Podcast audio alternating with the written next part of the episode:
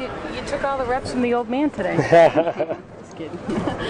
uh, enjoy getting more work today and uh, Yeah, always. I think for me, it's always the more reps I can get, the better. Because even though I, got- I was here at the end of last year, um, you know, I was gone for five years. So the more reps I always get, you know, it's always um, an opportunity to learn and get better.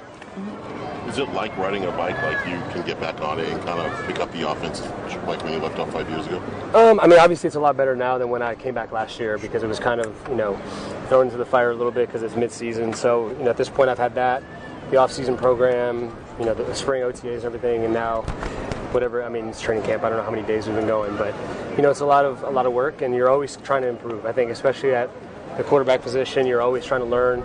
Um, you know, obviously learn your system, but obviously learn, you know, what the defense is trying to do to you, and you know, try to figure everything out. So, you know, training camp's are a great time to learn, and and uh, you see a bunch of different looks. You're thrown to a lot of different people, so you know, that's really what it's for. Do you still get a kick out of your fans singing "Happy Birthday"? I mean, you you've Yeah. been here, Yeah, it was a left flashback. and came back, and Um, it's awesome. I mean, obviously, he means a lot to obviously this entire area and the fans, and, and I think that's a great way that they show their appreciation.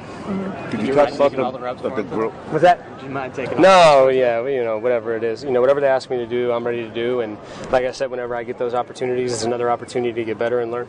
Brian, do you you feel about like the you're growth of Braxton and Riley so far? from the Yeah, I mean, you know, for those guys, they have a lot of great guys in that room to learn from. Obviously, a great coach and Coach O'Shea, and you know, they're always working really hard. I think that's the one thing that you know we all try to come out and do, whether it's you know during practice or get a few extra reps after practice. You know, you know, they always do a good job of that. Brian, you've seen Tom on, on the bookends, the beginning of your career, and now where you are, well, where you are right now. Mm-hmm. Um, what's changed? Has, has he gotten better? Is he the same? Someone asked me that last week. I said just the gray hair.